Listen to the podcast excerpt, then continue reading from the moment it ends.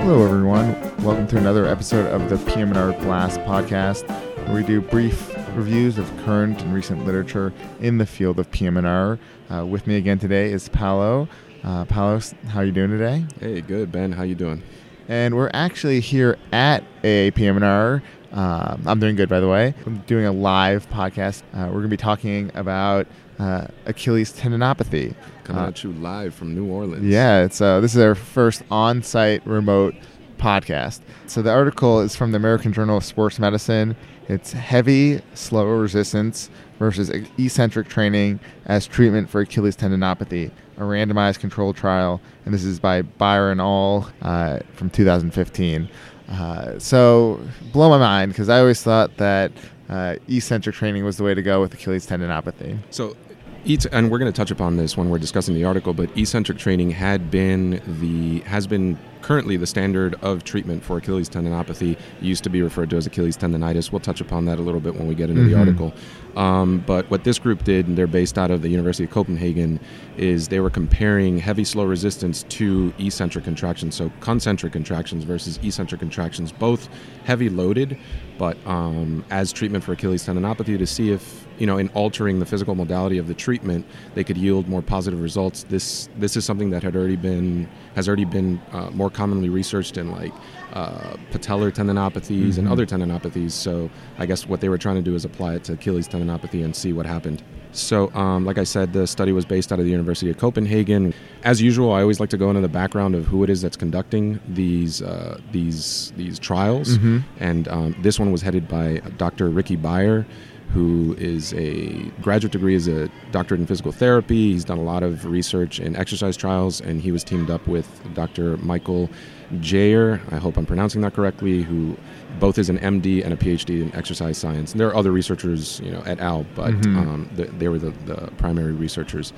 Um, so the abstract of the study is, as we were saying, eccentric training has been shown to have um, positive effects on other tendinopathies. So they were they wanted to see if this was particularly successful for mid-portion Achilles tendinopathy. Mhm. Um, the design was randomized controlled trial.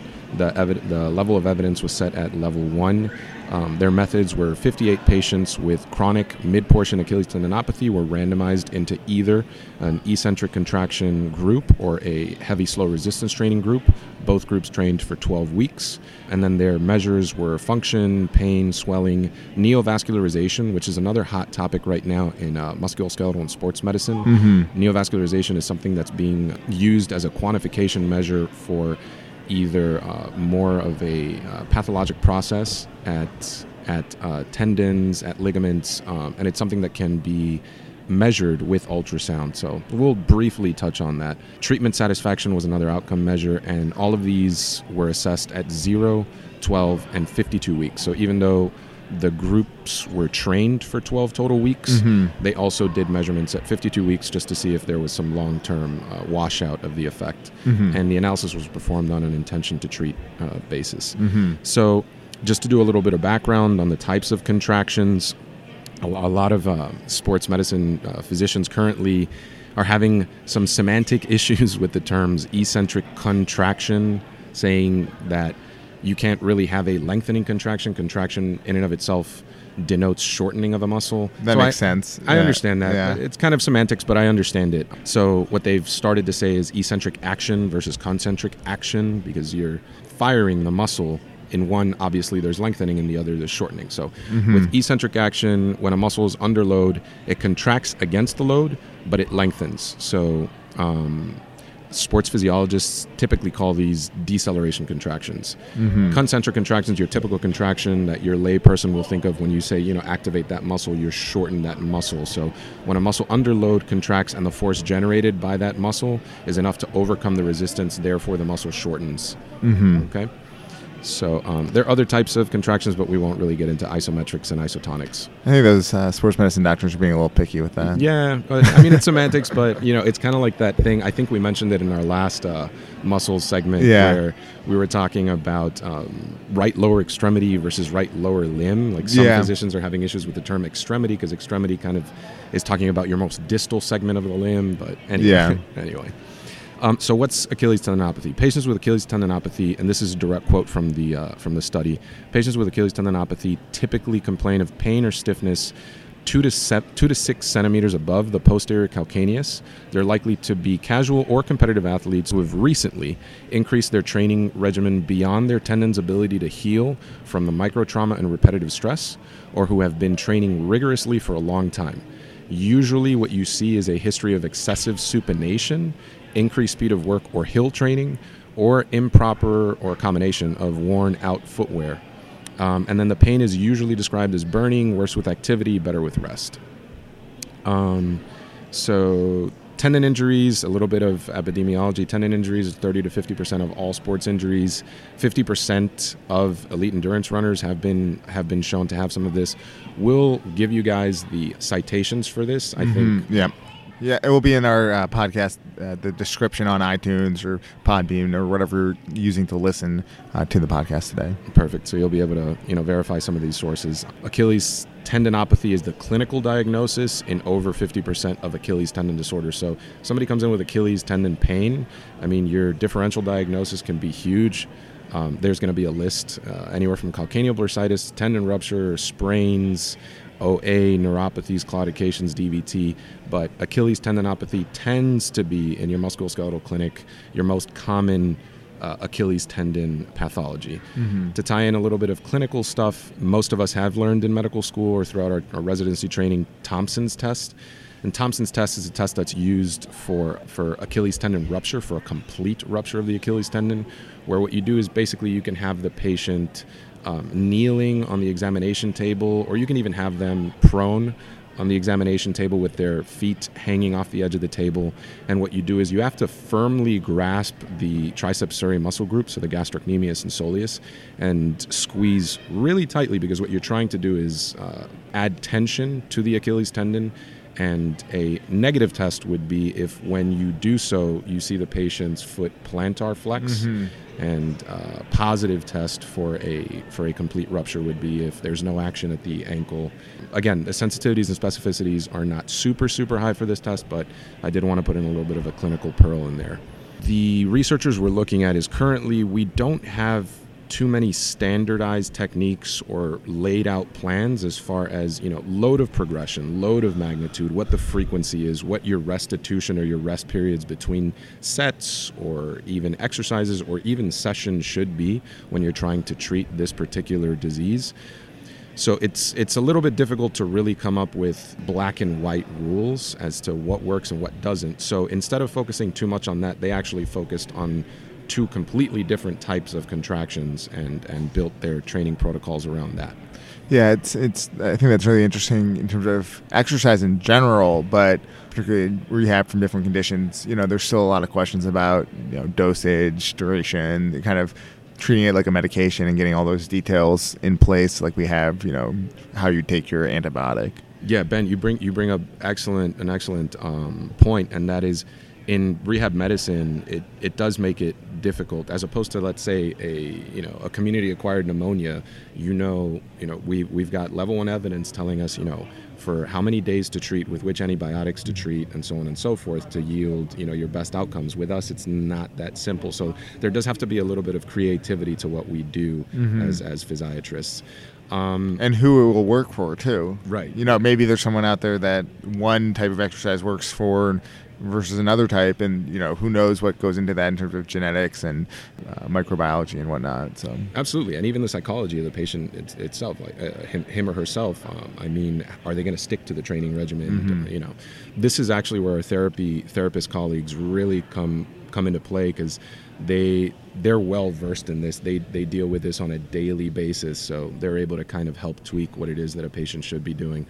Um, so coming back to the article, yeah, Um, they mention recent evidence and they cite in their study that heavy slow resistance performed three times weekly yielded superior long term results compared to traditional eccentric loading regimens for patellar tendinopathy. So, this is where they based their alternative hypothesis. And uh, I quote, we hypothesized that heavy slow resistance would yield a more favorable clinical outcome compared to eccentric uh, training regimen. 58 recreational athletes, so no elite athletes were here. This is a little, again, this isn't your average person, but it's also not your elite level, professional level athlete. Um, they varied from 18 to 16 years old. We mentioned a 12 week intervention period and, and up to a 52 week follow up. The data was collected between July 2009 and October 2012. It's a fairly recent study. Um, an experienced sports medicine physician determined the diagnosis of Achilles tendinopathy based on these factors. So, VISA A, which is the Victorian Institute of Sports Assessment uh, for the Achilles, the VAS, Visual Analog Scale for pain, physical examination, and pain of at least three months duration. So, they wanted to make sure that they weren't uh, dealing with something just acute, but something that was chronic. They also used ultrasound and they looked at antero-posterior thickening of the mid tendon level, because again, we were focused on the mid portion of the Achilles. They looked for hypoechoic areas with color Doppler signals. So it's something that we look for in MSK ultrasound showing us tendinopathy. And they also looked at the Doppler signal, uh, which is where they were looking at that neovascularization, which we mentioned mm-hmm. a little bit earlier. What we're starting to see in MSK is we're using that also as a measure to see if somebody's responding to treatment because um, it's thought currently it's believed that neovascularization and um, neurogenesis in that area is actually responsible for some of the pain that patients are feeling with these chronic uh, mm-hmm. uh, tendinopathies. So, what they did with the VISA A is a self administered questionnaire evaluating symptoms and the effect on physical exa- uh, activity. So, this is essentially a functional score. The max score is 100. So, the lower the patient scores, if somebody's scoring a 60, that's basically telling the uh, the researchers that their symptoms are more significant and that there's a greater limit on the function. Oh, it's hard mm-hmm. for me mm-hmm. to get out of bed in the morning. You know, I really can't go running right now. Um, so on and so forth. This measure has been yeah. validated by other studies. Right. Um, so exclusion criteria, so less than a four-week washout from any other treatment. So they didn't want anybody that within the last month had been had had undergone any other treatment. No corticosteroid injections in the past 12 months. So this was, you know, they really wanted to cut out any medication effect. They didn't want anybody with bilaterality okay. of disease. So they really wanted to kind of make it more of that this is a patient that doesn't have maybe some underlying factor contrib- contributing to a tendinopathy, mm-hmm. but more so, you know, your typical MSK patient that comes in, hey, I've been running too much, you know, poor footwear, poor biomechanics, and so on and so forth. They, they didn't want patients with insertional. They were again we were looking at mid portion Achilles tendinopathy. They didn't want somebody with enthesopathy because this is a totally different pathologic process in musculoskeletal medicine. Very difficult to treat. Right, and a different diagnosis, different treatment. So they're not looking at that. They they uh, excluded patients with systemic disease, rheumatological conditions, diabetes, etc., and no surgery or confounding lower limb ankle or uh, ankle mm-hmm, injury. Mm-hmm. So if anybody had had you know surgery to that Achilles tendon or any other issue you know, down on that distal limb, they were excluded from the study. So the two uh, uh, treatment groups for the eccentric contraction group, it was your standard three sets 15 slow repetitions. Um, they were supposed to take three seconds to complete each repetition. There were two minute rest periods between sets, five minute rest period between exercises. The treatment was done unilaterally, and then the patients were standing on the step of a staircase, straight knee and bent knee plantar flexion contractions were done, or eccentric contractions mm-hmm. were done, or eccentric action, if I want to be semantically correct. Mm-hmm. Um, the patients received treatments twice a day, so they were done in the morning and in the evening, seven days a week. And we'll touch upon this a little bit later, but that seemed that already when I was reading this, that already jumped at me mm-hmm. as tough to get somebody to follow this this training regime. Twelve consecutive weeks, and then the load of the the resistance load increased gradually um, and what they used was a loaded backpack on the patients. I like how specific they are, though, with uh, the exact therapy that they did. Yeah, and so it can be reproduced, you know, uh, very consistently. Yeah, and then this heavy slow resistance group was done three times a week. So already there, you jump from seven days a week to 3 mm-hmm. times a week. Um, each session was three two legged exercises. So there were heel raises done with a bent knee, heel raises done with a straight knee on the hack sled or the leg press machine, um, heel raises done with a straight knee with a barbell. Um, actually, on the Smith machine, so the machine that kind of locks you in place. Uh, Mhm. so there's only two dimensional movement. And then three to four sets each, two to three minutes rest between sets, five minutes rest between exercises. So that was very similar. And then the repetition schemes, they decreased from 15 to 12 to 10 to 8 to 6. So they were supposed to take three seconds during the eccentric or elongation phase of the contraction Mhm. and three, cent- three seconds for the concentric phase of the uh, concentric contraction. And then their load increased from 15 repetition max to 12 repetition max to 10 to 8 to 6 so they were progressively increasing the load for these for these patients as they went so both groups increased load over time both both groups 12 weeks one of the groups 7 days a week BID one Mhm. of the groups 3 times a week and only once a day both both of those um, both of those regimens seem like they'd give me tendinopathy if I didn't have it to begin with. yeah if you went from 0 to 100 yeah probably a quick way to give yourself some Achilles tendinopathy um, so time under load was compared. So when they were running their statistics, uh, it was 63 minutes per week for the eccentric contraction group and 41 minutes per week for the heavy slow resistance group. Um, as far as weekly session time, is 308 minutes in the training room for the eccentric contraction group and 107 minutes for the heavy slow resistance group. Wow, so that's a big big difference between those groups. huge difference. That automatically will tell you whose satisfaction scores Yeah, are going to be right. higher. so, um, which is which is going to be interesting when we get to you know the big reveal of who you know which group did better.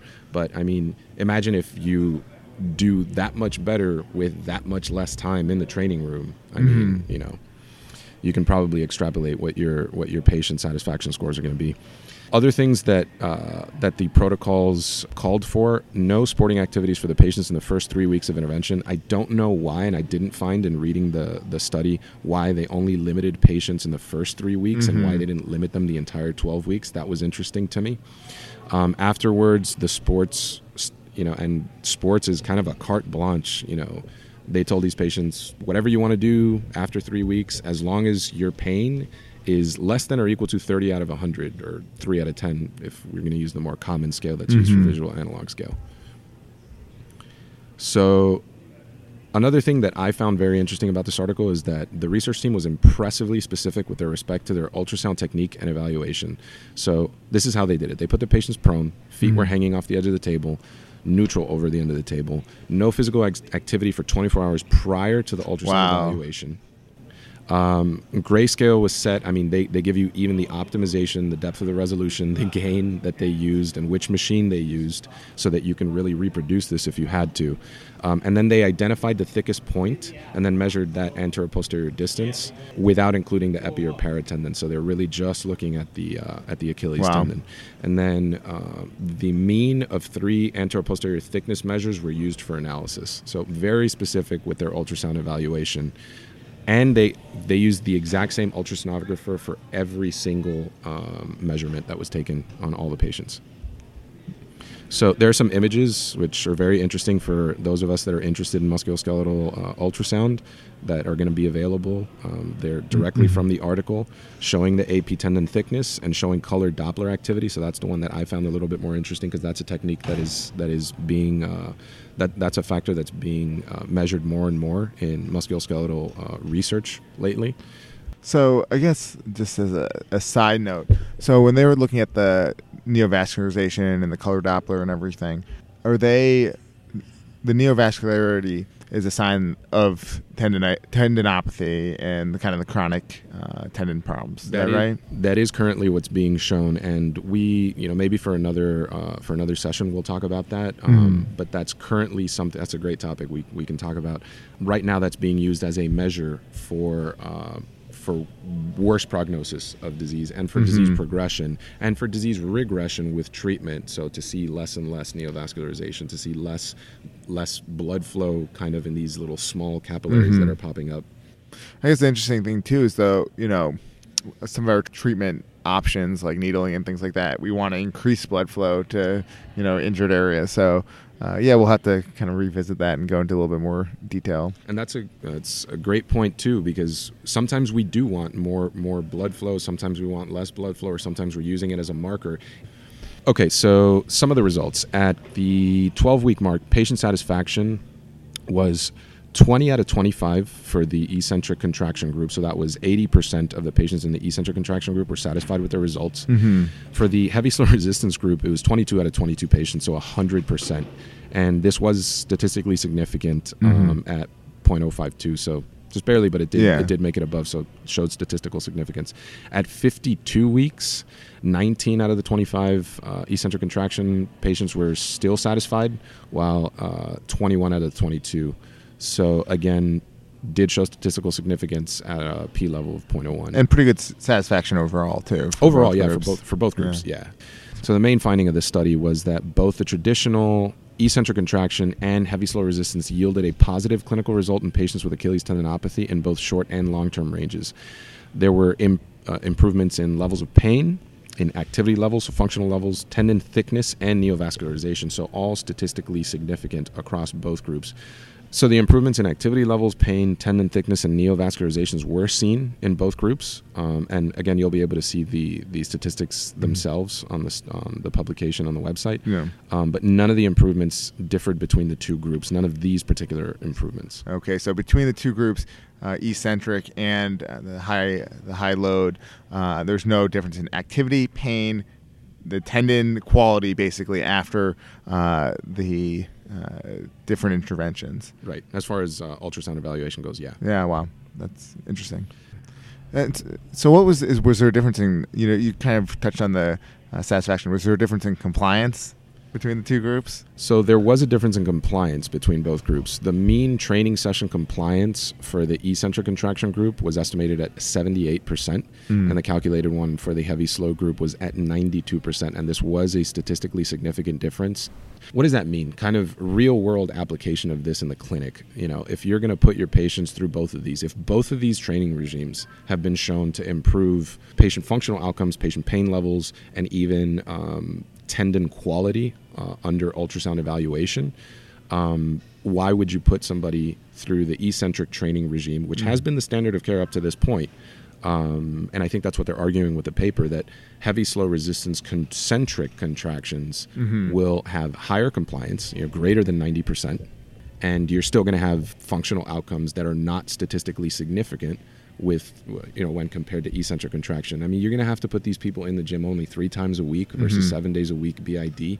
I mean, kind of commonsensically you would think I want to put somebody in in the regime that they're probably going to stick with if I want my patients to get better. Yeah. Um, So, so uh, it, just to to clarify, were they uh, for each of these sessions? Were they going to a gym? Were they getting taught it and then doing it at home?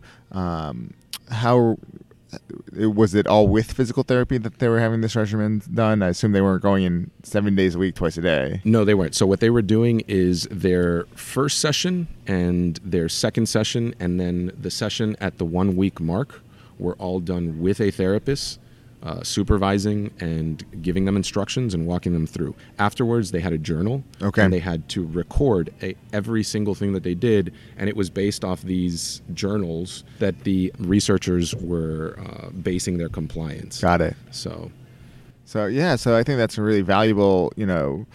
I think first off, I think it's a really excellently done study. I, I like how specific they were in terms of their measurements and interventions, and something that can be very reproducible. So you know, if somebody wanted to try a different training regimen now, you know, it'd be easy to build off this and give uh, a new way of doing things. So whether that would be you know, oh, eccentric once a day. How does that compare? You know, so it's very easy to um, really build off this study. So I, I think this is really interesting, and we, it is something practical, practical that we can give to our patients in terms of uh, different options in terms of their exercise regimen.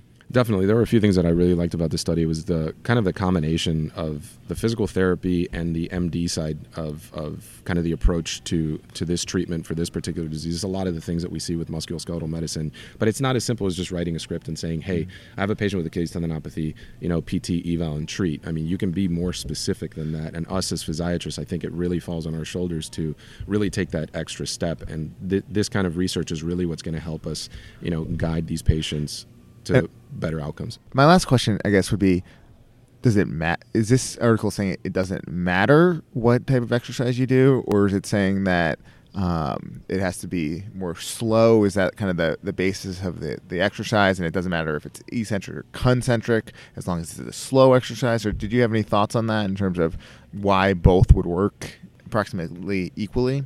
Their conclusions, and again, I'll quote In conclusion, the results of this study do not support their initial hypothesis that heavy slow resistance would yield a more favorable clinical outcome compared with traditional eccentric contraction regimens. Mm-hmm. Eccentric contraction and heavy slow resistance training regimens are both effective in the treatment of chronic mid portion Achilles tendinopathy, and the improvements achieved at 12 weeks, at the 12 week mark, lasted for one year, irrespective of the exercise mode. That being said, they also mention the interesting finding, and it's not something they also in their limitations mention that um, they weren't aiming to see you know who was more compliant and which was more which patient group was more satisfied. But they did uh, fortunately gather data on that and the data was statistically significant showing you that a compliance was higher with the heavy slow resistance and that b patient satisfaction was also statistically higher with the um, with the heavy slow resistance. So to kind of I, I hope that answered your question i think logically with somebody that has achilles tendinopathy you'd want to you know steer steer away from explosive you know, Yes, plyometric type yes. type training because you could exacerbate the situation Mm-hmm. but um, that's not a question that was asked or answered or touched upon in this study um, their question really just focused on hey look current research for other tendinopathies is showing that eccentric contraction may be kind, eccentric regimens may be a little outdated. Mm-hmm. and what if we use heavy slow resistance which doesn't require seven times a week training? Um, it, and and is it going to be successful for the patient? Is it going to yield positive clinical outcomes? And i think the, that answer yes heavy slow resistance is is uh, does yield a favorable outcome. Does it yield a favorable outcome more so than eccentric contraction they said no so their their hy- their alternative hypothesis was uh, dispelled they showed that it's it's not one is not better than the other uh, for clinical outcomes but um, but they did show that uh, patients will stick to heavy slow resistance more so than eccentric contraction. I think that's a pretty important, clinically important finding. Well, it's great. Uh, I think this is uh, really awesome article, and thanks for presenting it, Paolo. Of course, thanks for the uh, opportunity, Ben. So uh, things are slowing down here at AAPM&R, but uh, thank you guys for listening. As usual, you can contact us at pmnrblast at gmail.com. That's P-M-R-B-L-A-S-T at gmail.com, or follow us on Twitter or Facebook. Uh, thanks, guys, and we'll be back with you soon. Bye.